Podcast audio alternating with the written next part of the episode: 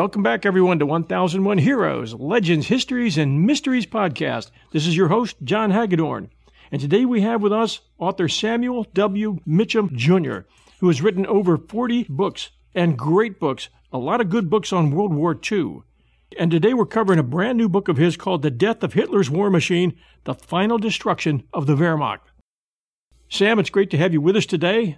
Welcome. Thank you for having me. I would like you, if you could, to share a little bit of your background with us, and then uh, and then we'll go for it. All right. Uh, well, I was born in Rouge, Louisiana. Uh, went to Northeast Louisiana University and uh, became an Army helicopter pilot at the end of the war and uh, Vietnam, and then uh, I stayed active in the reserves. But I went decided on an academic career and attended North Carolina State and uh, University of Tennessee and uh, uh, spent 20 years as a professor of geography and military history at uh, Henderson State, uh, Georgia Southern, and uh, University of Louisiana at Monroe. Um, stayed active in the reserves. I'm a graduate of Command and General Staff College, which is a school for generals, and that was a, that was a tough school, but I enjoyed it married two kids. You've written over 40 books, many of which were about World War II. What made you decide to write The Death of Hitler's War Machine? Well, I decided to do that years ago. Um, I was sitting in the National Archives looking for something very specific, and they sent me to an area they don't allow the general public in, and it was a big bay type office. And there was a guy going frantically through the filing cabinets with his back to me. And I didn't really want to yell, hey, you. Uh, so I asked him, can't you find it? And uh, he was startled. He, he said, uh, no, I can't. I asked him what he was looking for. And he said he wanted to find a copy of Hitler's last will and testament. And I asked him, Is that here? And he said, Well, we have a copy in this room, but we have an original in the vault, but nobody gets to see that. And um, his name was Georg Wagner, and we talked a while, and other people came in. We had a large bull session going, um, about eight, nine people, I guess. And uh, he disappeared for a while and came back, and he had gone to the vault and checked out one of the four original copies of Adolf Hitler's last will and testament. Every signatory was dead within three days. You know, had the Führer type. Adolf Hitler needed glasses, but he didn't want the German people to know it. So he had special typewriters made with large fonts so he could read it. Georg said, uh, put your nose to the paper and smell it. Uh, so I did. And uh, the odor of the Führer bunker had permeated that paper. And with my eyes closed it, for just a second, I had the sensation that it was 1945 and I was in the Führer bunker. You could smell the smoke and the dankness and the darkness. And uh, it was a surreal moment. And I looked up from the uh, paper and uh, said to Georg, wow. And he looked at me and said, exactly. That's what he, and uh, I figured I, I, wanted to get around to, uh, to writing that book at some point. And I finally, now that I'm retired from academia, I did so. And uh, it was, it was fun. It was a good read. It was uh, really not a good time to be alive if you were a German. but uh, yep. I drew, drew some conclusions. It's like there were two different wars going on, the war in the East and the war in the West. The war in the East was very brutal, and the German soldiers fought very hard. In the West, after the Battle of the Bulge, German morale collapsed. This was their last chance offensive. It was defeated, and they knew they were uh, going to be beaten. And in the West, uh, the German soldier had a reasonable expectation of coming out of it alive if he surrendered. Um, the Americans probably weren't going to shoot him. He was going to be in prison maybe for a year or two, but um, he would eventually get back home. Uh, no such expectation existed in the East. Many Germans were executed. Uh, gosh, a lot of Germans were kept in prison until 1955. The war ended in 45. Um, and they would never have been released, I don't think, had it not been for their chancellor, Konrad Adenauer. Um, they had negotiations, um, and I thought it was uh, Adenauer's tough negotiator. But the deal was the United States would recognize East Germany, which desperately needed our, our foreign exchange, and uh, Russia would recognize West Germany. And that was the basic agreement. Until about three days before, and Eisenhower said, "Oh, by the way, if you don't return all our prisoners to Germany, uh, the deal's off." Well, the Russians didn't like that one bit because um, uh, that's that is pulling a new demand right out of thin air from their point of view. But uh, uh, was, like I say, he's a great negotiator. They tell you in business, don't be afraid to walk away. He walked away, and the Russians uh, uh, capitulated, and that's when the last German soldiers came home. Uh, they would have been there till they died, I think, uh, had it not been for. What were what were Hitler's what were Hitler's chances prior to the Battle of the Bulge? How did it look? Prior to the Battle of the Bulge, um, I think uh, if uh, the Germans had repulsed the Normandy invasion, uh, you could a reasonable man could uh, come up with a scenario uh, where Nazi Germany, if it didn't win the war, could at least survive it. After uh, Normandy, um, well, according to Field Marshal Model, who commanded Army Group B on the, the major army group on the Western Front, uh, the chances were down to about 10%. And of course, he launched uh, the Battle of the Bulge. And after that, the 10% was gone. That was their last chance offensive. I wouldn't dispute the 10% figure Model gave. Um, I think if uh, best case scenario for Germany, if they had captured uh, Antwerp, they would have uh, had a couple of Panzer armies freed, which they could use somewhere else. Uh, the war certainly would have lasted another year. Um, but when the Bulge failed in the West, it was time to go home.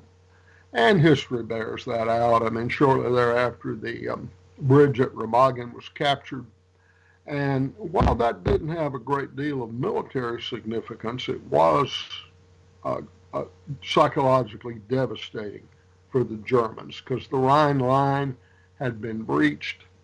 Um, there was no hope at that point. And uh, the following month, uh, we had um, the Battle of the Ruhr Pocket, which was one of the most lopsided uh, victories in American military history. Uh, we captured over 300,000 Germans, uh, soldiers, uh, at a cost of 1,700 casualties. Military terms, that's uh, that's lopsided.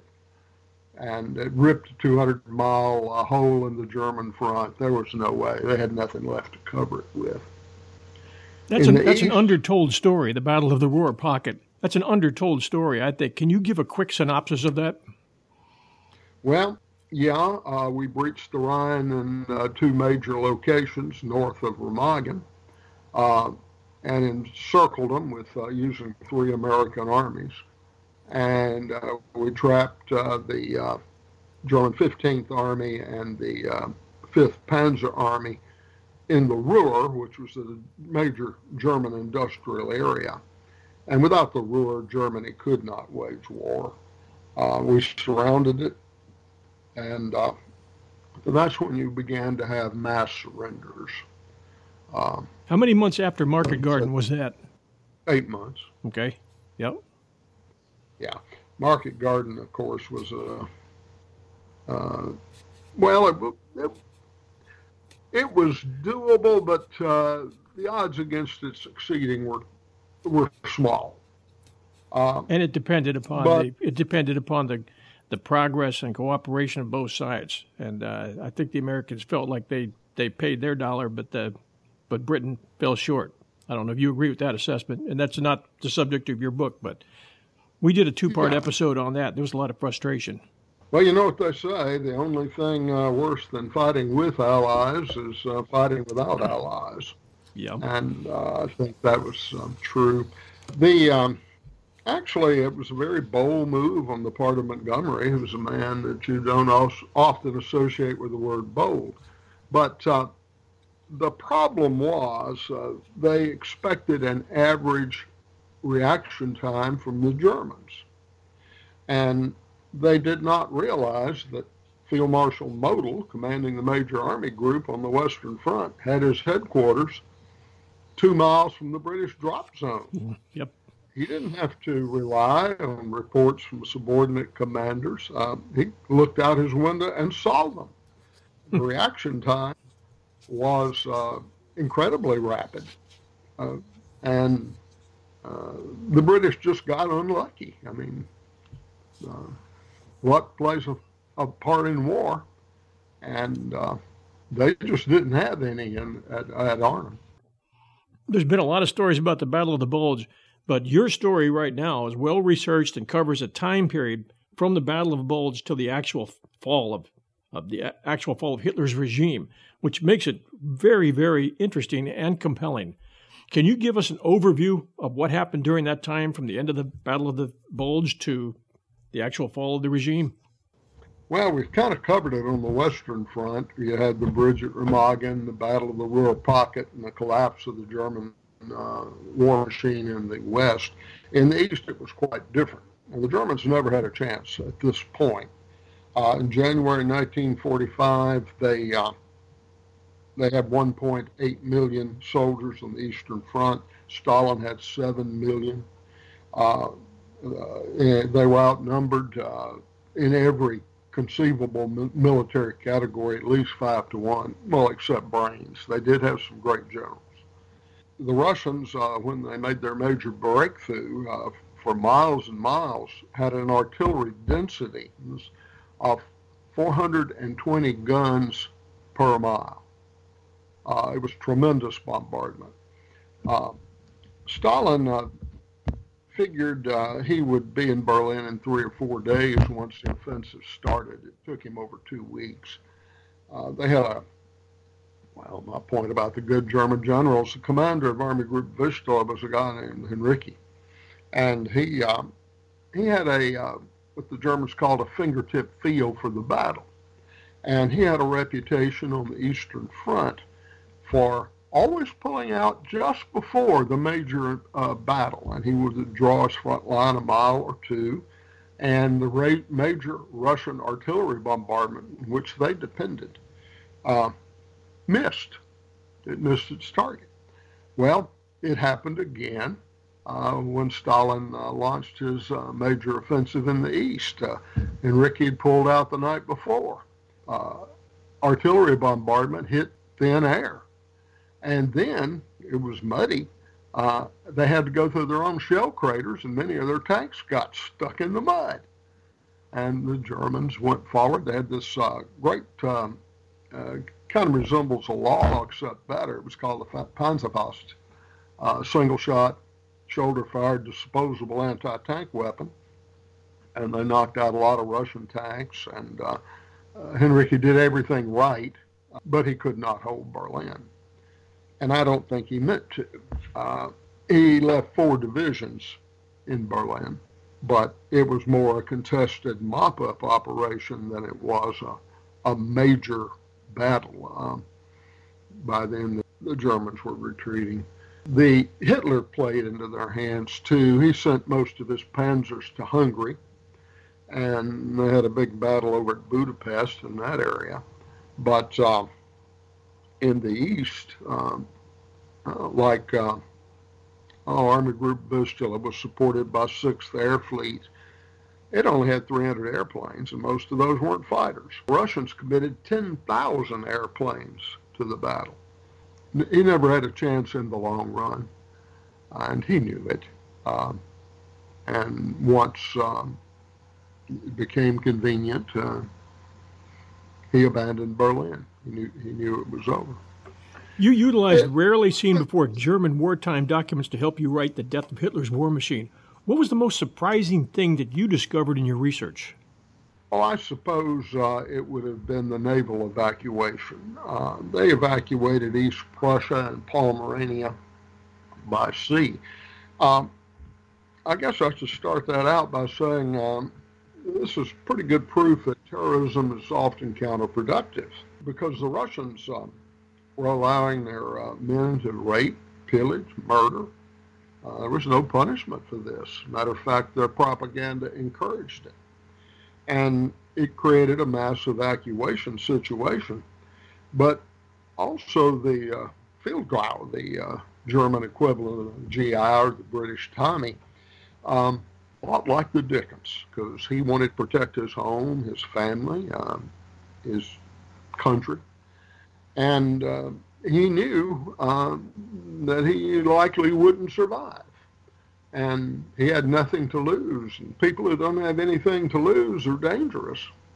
Um, I talk about in my book about uh, General Nehring. He was one of Rommel's commanders in North Africa, commanded the Africa Corps before he was wounded.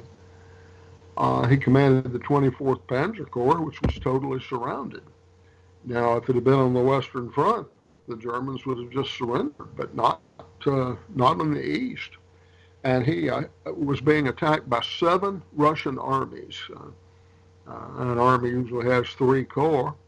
So, he was outnumbered at least 10 to 1, but he held his position and actually moved that pocket all the way across East Prussia and um, escaped, got back to uh, German lines. I, I, thought that was the most uh, amazing tactical uh, maneuver in World War II. Well, definitely, readers, and, that, that's uh, one thing you want to catch up on. Make a note.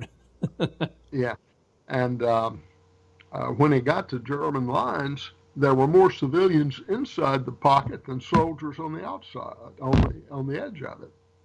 Uh, he had more civilians than soldiers when he finally got there. Brilliant trick. I've always thought Nehring was the uh, best tank commander in World War II, including Rommel and Patton just a personal view. Another uh, surprising thing, um, you know, sometimes as a historian you get lucky, and I got a hold of a copy of uh, Hitler's uh, doctor's medical journal, the case file of Adolf Hitler. And it had a lot of drugs listed, uh, actually incredible amount of drugs, but I didn't know what they were. And I took it to a cousin of mine who's a medical doctor. He'd been a practicing physician for 40 years. He said, Sandy, I don't know what these drugs are. Many of them haven't been manufactured since the 40s or 1950s. But I had a fishing buddy uh, whose daughter was owner of a medical corporation. She did heart transplants herself and had doctors working under her. And uh, she'd do anything for her daddy. And uh, he asked her to research these drugs, and uh, uh, she had members of her staff do it. And it would have cost me $100,000 if I had to do it, pay for it myself. I couldn't have done it. Hmm. but um, I got it for free. Hmm. and uh, the conclusions were Hitler had a vitamin toxicity. Many of these drugs were vitamins, and he was overdosing himself on vitamins. Uh, they estimated he wouldn't have lived but a year or two uh, if even if he hadn't committed suicide with the Russians 300 yards away. He also uh, was addicted to amphetamines or speed. And the act, and this is what blew me away, the active ingredient in his eye drops was cocaine.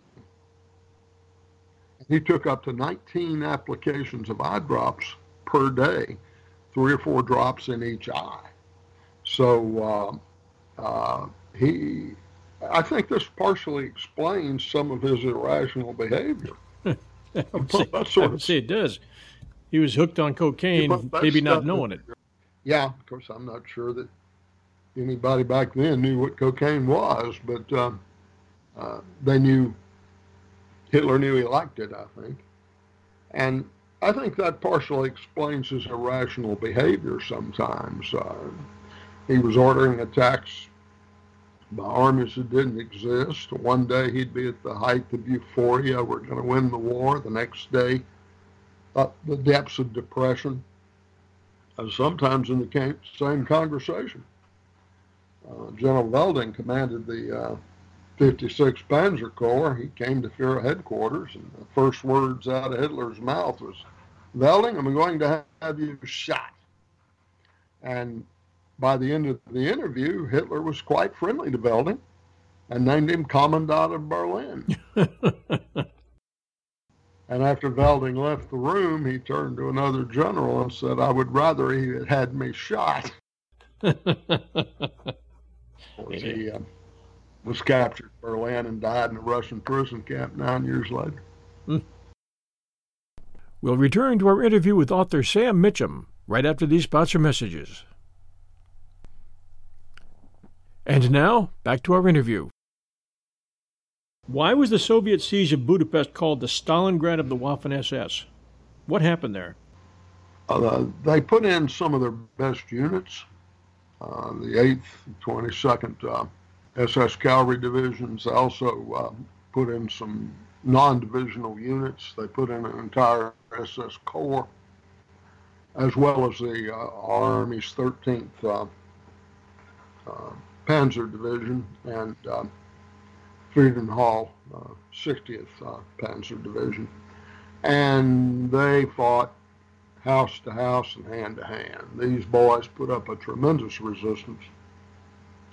Started out with 33,000 men. Uh, they finally tried to break out at the very end, uh, and there were um, 800 of them left. They inflicted a lot of casualties on the Russians.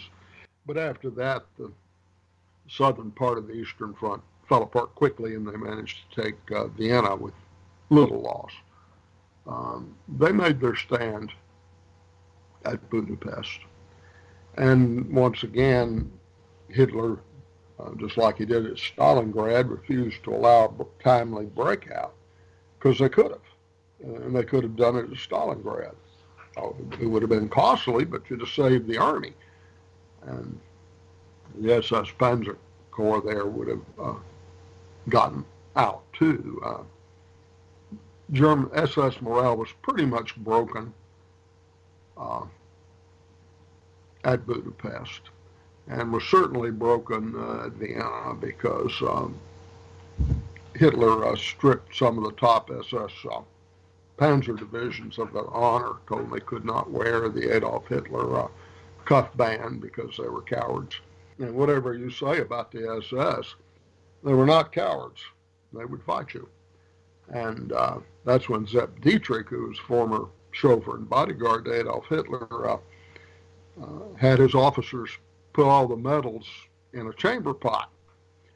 And um, he uh, sent them uh, to Hitler with a cuff band uh, from um, uh, the, the uh, 17th SS Panzergrenadier Division, the, uh, Division. And uh, in Wegner's uh, opera there, Gotz said to the bishop, kiss my ass. And that was the message Dietrich was sending to Hitler. Um, I don't think Hitler ever got that. Um, uh, he would have he would have understood it had he received the chamber pot. But I think uh, somebody at Fuhrer headquarters uh, uh, did not pass that message along to the Fuhrer, which is probably a good thing. Probably a good thing. Uh, yeah, that's one of those missing things, the chamber pot full of medals. I know people would love to know where that is. I have a question for you. It has nothing to do at all with this. Well, it does in a way. Uh, any idea where the where the skull rings are? When they all turned in their skull rings. I heard they were the the rumor is that they were buried in a mountain. Do you know anything about that one? Uh, just the rumors. Yep. Uh, there, there are all kinds of rumors, uh, as you know. Uh, Hitler lived. Bigfoot's been kidnapped by outer space monsters and things like this. So yep. You can hear it. Well, I'll ask you an easier question, Sandy. What kind of fishing do you do, and where do you do it? Oh, I haven't been fishing in a long time, but uh, Louisiana's full of bayous. I usually fish for white perch. Uh, yes, sir. Is, uh, delicious fish. And catfish is good if it's not a, a bottom feeder. Uh, last time I had catfish, it was uh, they call them mud cats. They uh, if they feed in the bottom, the the meat tastes like mud. yeah. Yep. if you get that at a restaurant, send it back. They they uh, you won't like it. yeah, I, I anyway. met a I, the last Louisianan I met said uh, we were talking about the weather. The weather where I live. I live here in Virginia Beach, Virginia. It's not perfect, but at least we're not getting snow right now. I'm real happy about that. But most of the Northeast is. But he said Louisiana is wetter than a dog's mouth. Oh, it, it definitely is. And I'll tell you something about Louisianians. Um, uh, in a hurricane, uh, they're like the 300 Spartans. Uh, in in in icy weather, snow, they're like the cowardly lions, yeah. the Wizard of Oz. It's the same thing here around Norfolk, Virginia. Yep. Yeah. Uh, we uh, they they said we might get snow Monday, and uh, I got a call from a, I had a doctor's appointment Monday, a routine checkup. They put it off till Friday because of the snow. It ain't snowed. it Probably won't. But uh, they're already heading for the hills. The doctor's canceling his appointments. They don't get too many snow days, so I imagine everybody who could was taking that day off. So uh, a good yeah. excuse. Yeah, the Little Rock Democrat had a cartoon. I, I still got it somewhere. It's kind of funny. It's a picture of a mob of people in panic, yeah, hiding the children, danger, and there's one snowflake coming down. yep, uh, and that's about right. Your book, your One book thing doesn't. I covered in the book, uh, I do want to mention that was that naval evacuation. East Prussia had three, uh, 3 million people, and between East Prussia and Pomerania, the German Navy evacuated uh, 2,022,000 people. And um, it, uh, result of terror, the Russians were strafing the uh, refugee columns, uh, um, ran over a couple of them with their tanks. But um, it created uh, some of the greatest naval disasters in history, including the greatest naval disaster, the Wilhelm Gustloff. I don't know if you're familiar with that. It was a cruise liner, ship through joy, a strength through joy cruise liner. It was rated for 1,800 people. Wasn't that transporting refugees out, or Yeah. not? Yeah.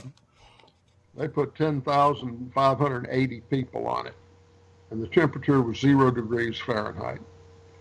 And they had ice flows in the Baltic Sea. 25 miles offshore, the Russians torpedoed the ship, and it went down 45 minutes, and uh, only 1,259 people survived. Out of 10 10,000 plus, right?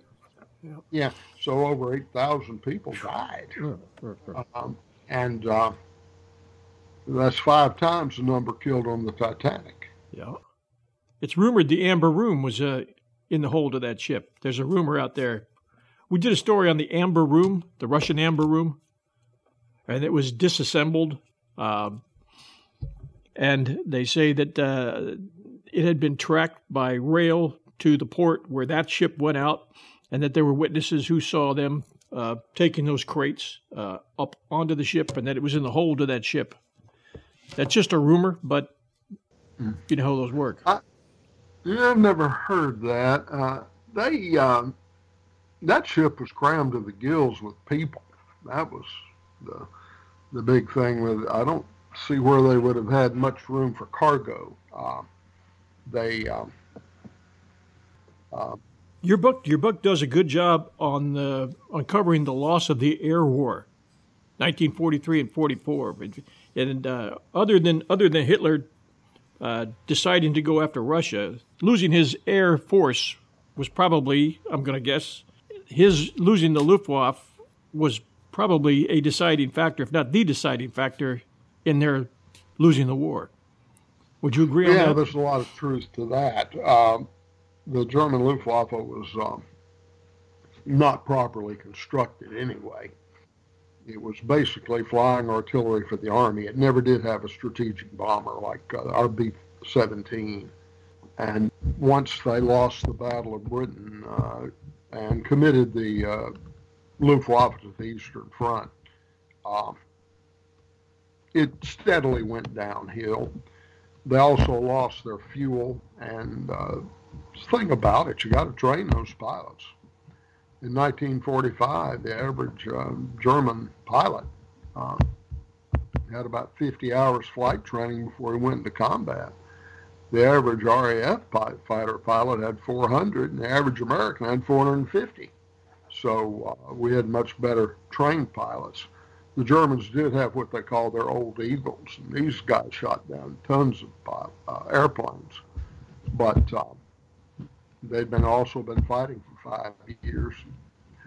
Fatigue had set in. I mean, uh, at the end, the the Germans had a joke. We were blowing away their cities so badly.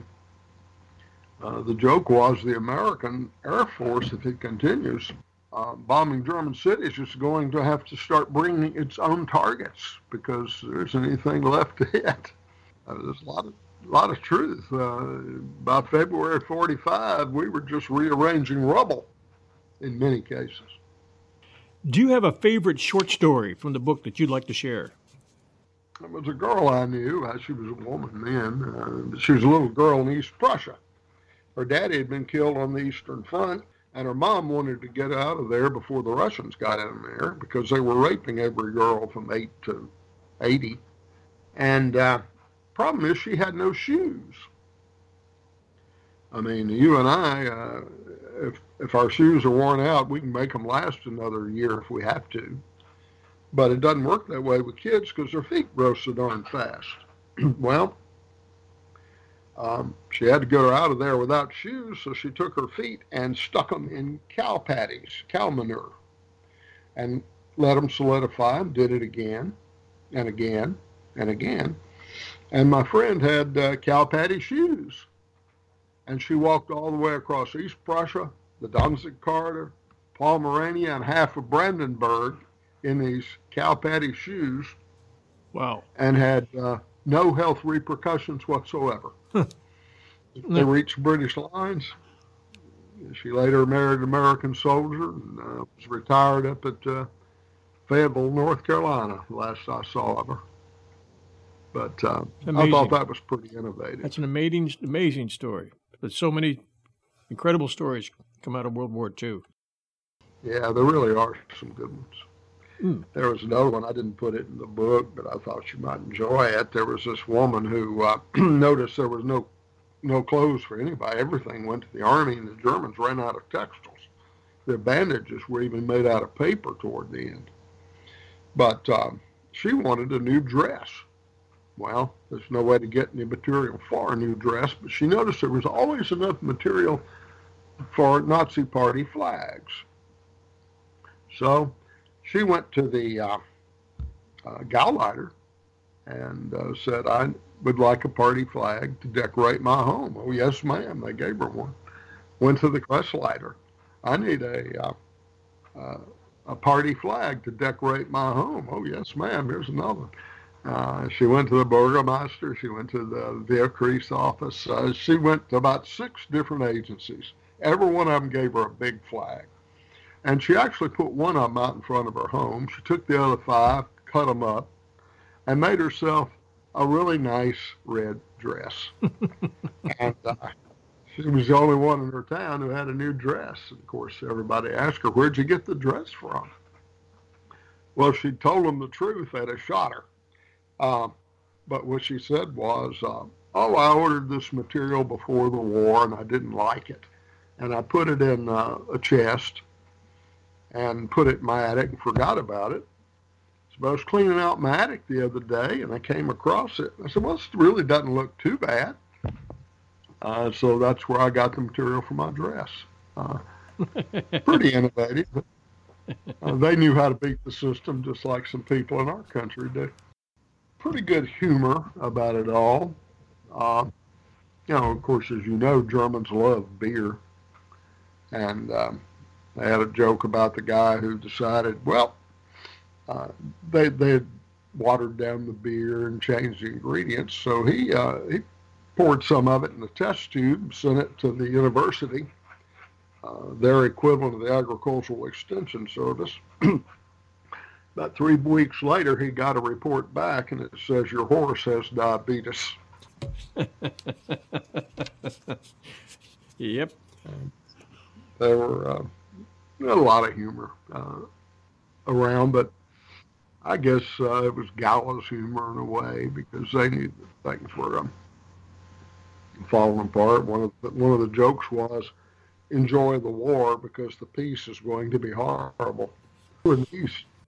The, the split up after the war, when Russia was allowed to pretty much occupy Poland and a good part of the East there, was a, a terrible time for those countries. And uh, a lot of people felt that, uh, that Roosevelt made, made, a mistake by giving away way too much to the Soviet Union. Uh, what do you think about that? Well, uh, he did. He, uh, uh, I'm not sure he had any choice by that time. They waited till um, almost the end of the war to make the final agreement. Um, had he made the agreement, say, uh, 1942, when the issue was in doubt, uh, he could have gotten a better deal. Uh, waiting till the end of 44 was uh, was too late. Matter of fact, uh, 42, Hitler, uh, Stalin would have done pretty much whatever we we wanted to to make an agreement. He made a public statement that American troops were welcome anywhere on the Eastern Front they cared to serve. Uh, he didn't like our tanks, but uh, they loved our uh, trucks.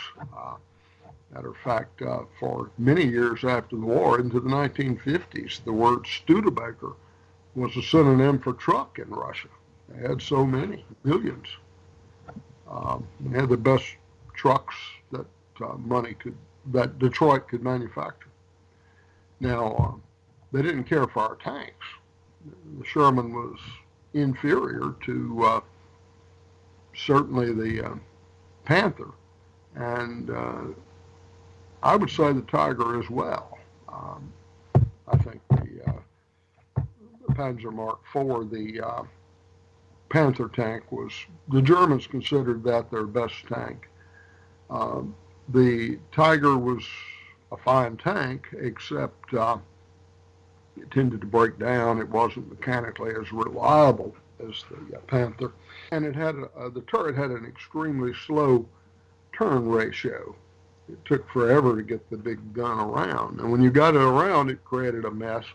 But uh, uh five or six uh, Shermans could take it on and beat it to death. Uh, the, the, Panther was uh, was better according to the panzer troops I talked to. You've written a lot of books on World War II, and you are considered an expert on World War II Germany. At the end of the war, as current thinking goes, Russia and the United States and Great Britain split up somehow Russia's catch of secret weapons. What do you know about what happened there and who got what? and how that led to uh, future technology, warfare technology that was used after World War II. Uh, Schweinenmug was one of their major bases. It was in the east. Uh, the Russians got it. The Russians were astonished. Uh, we took one of their major, uh, the Germans' uh, V weapons uh, depositories and laboratories, and it was in the Soviet zone, but it was the end of the war. The Americans had captured this sector. And we simply pulled out. And they got the weapons. And uh, they were astonished that we had not destroyed them. What was the name of that base uh, or research facility? Uh, Schweinmund. Schweinmund. It's um, now part of Poland. And um, Oh, oh, the, oh, the V weapons. I forgot the name of the V weapons depository. It was a cave. It wasn't really a settlement. But uh, uh, the uh, minister of munitions, was really good at putting caves to use. Uh, they made uh, natural anti-aircraft uh, bunkers because um, you could take a hit and, from a B-17 and not uh, crash like a building would. Um, and they had caves full of these things. V1, V2, they're working on V3. Um, and we just left them for the Russians. We uh, were a little naive, just honestly. We uh, gave up more than we needed to. Our leadership did. We, we did a two part story here at 1001 Heroes on the Dyatlov Pass. I don't know if you ever heard of that. On what was called the Dyatlov Pass. It was a story of Russia. Uh, this was uh, late 50s. And a group of, uh, I believe it was about 12 uh, college students, long, ter- long country skiers, a club, went out into the Urals. And uh, they were all found dead months later. Uh, they had some they had some leadership and skilled people as they they weren't neophytes to being out in the snow in the winter, um, but they were found violently violently killed. Uh, they they were able to recover their cameras and some of the film, uh, and could never figure out based on the bodily injuries exactly what happened to them. So there's is still under trial today in Russia. The Russia only thing is that Russia won't allow anything any mention of the Russian military or their experiments in these trials that are going on now.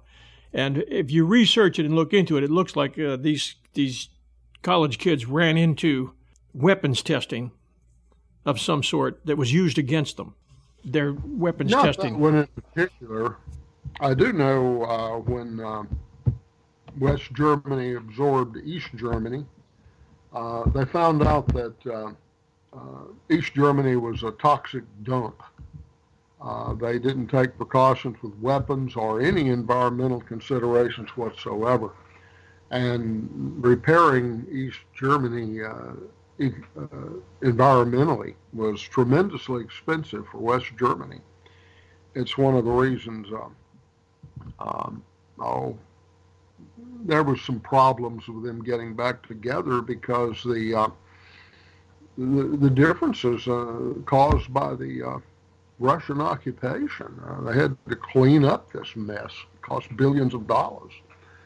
And uh, it, uh, I think, legitimized the uh, discrimination. I mean, the first thing that happened when the wall fell down is about what you would expect. The West German uh, bachelors in their Mercedes uh, drove into East Germany and began picking up East German girls, some of whom had never ridden in a car. And that, that was funny. But then later they started discriminating against them in employment. Uh, in America, it would result in major lawsuits, but uh, East Germans would apply for jobs and they would offer them about one quarter of the salary of somebody from West Germany. And East Germans would ask them about it, and um, they'd say, "Well, you're an East German, you're used to less."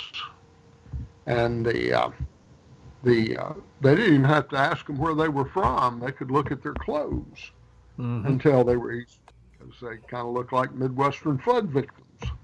Um, and the, the, the, the two uh, sides, and I could see the East German uh, point of view. Uh, if you're an East German, you've got a job. It doesn't pay much, but it's yours. You got a little apartment. It's not much, but it's yours. And uh, the wall falls, and uh, here comes a West German in a Mercedes, and he looks through building and said, yeah, that was uh, my great grandfather's when the Soviets came. It's mine now. You got 30 days to get out and or pay an exorbitant rent by East German standards. And uh, uh, yeah, I, I could see where there'd be some friction. And this was not a smooth transition. It could have been worse, but uh, it could have been better there was a lot of resentment because of the bombings. Um, I remember I ran into a tour guide back in Cologne many, many years ago, and he was talking about the cathedral there and how God protected the cathedral. And because everything else was blown away and there was this field of rubble, but the cathedral was not hit. Well, uh, God may have had something to do with that, but not in the manner he thought, because uh, the U.S. Army made the cathedral the turning point. You want to bomb Cologne, you go fly over the cathedral, turn 160 degrees, fly for four, four seconds and you're over your target. It was a turning marker, and you don't attack your turning marker. And that's why the cathedral at Cologne survived. uh, but uh, there were all kinds of stories. The firebombing of Dresden, for example, was uh, pretty horrible. Uh, uh, there were more than twice as many people killed in that one raid on Dresden as were killed in the entire Battle of Britain. Um, we don't. There were refugees there. It was uh, at least hundred thousand people died, but probably more like 125,000. And you could see the fireball 200 miles away. The asphalt, the asphalt on the street uh, caught on fire. Asphalt burns at 750 degrees Fahrenheit. So uh, it was worse than uh, one of the atomic attacks on Japan. If the assassination attempt on Hitler had been successful, do you believe the war would have continued? That's a pretty good hypothetical question. Um, yeah, I think it would have. Um, it was uh, July. We were the D-Day invasion had already succeeded. Um, Russia by then uh, didn't have to negotiate. Most people don't realize it, but in 1943, shortly after the Battle of Stalingrad, they had secret Soviet uh, Nazi negotiations. Uh, Stalin was willing to make peace, but uh, his condition was Germany had to give up all the territory it had occupied, and Hitler wouldn't buy it. Um, by 44, it was pretty obvious uh, after D-Day that it wasn't going to end well for Nazi Germany. I don't. I think there would have been a negotiated peace with the uh, uh, uh, conspirators' government, General Beck, but uh, a lot of people would have lived who, who, who in fact perished later. But uh, I, I, don't see much difference in the result in terms of territorial uh, expansion. I think uh, Stalin would have got what he wanted. What was it that uh, Dietrich once said about his Panzer Six? Uh, Dietrich, oh yeah, yeah. Um, he was talking about it. Dietrich commanded the uh, Sixth Panzer Army, later the uh, Sixth SS Panzer Army, and uh, Dietrich had a good sense of humor. He he, uh,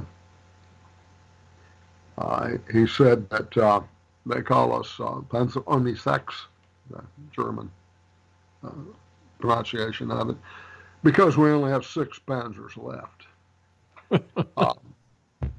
Dietrich was, um, for a Nazi, a very interesting fellow. Even at the end of the war, when a German soldier deserted, actually took time before he would sign an execution order. At this point in the war, the army uh, generals were just, you know, if somebody deserted, confirm the sentence and execute them. But uh, Dietrich would have uh, would meet with a person. He met with this kid. Uh, he uh, his father had died when he was a child. He was spoiled by his mother. He lived with his mother and his aunts. He lived in a feminine environment, and he was about 15, 16 years old. Got drafted to the German army and uh, sent to a Panzer unit. And uh, they were mean to him. At least he felt they were. They uh, you know, they'd be veterans, sometimes are tough on the newbies. And he deserted. Well, he got caught.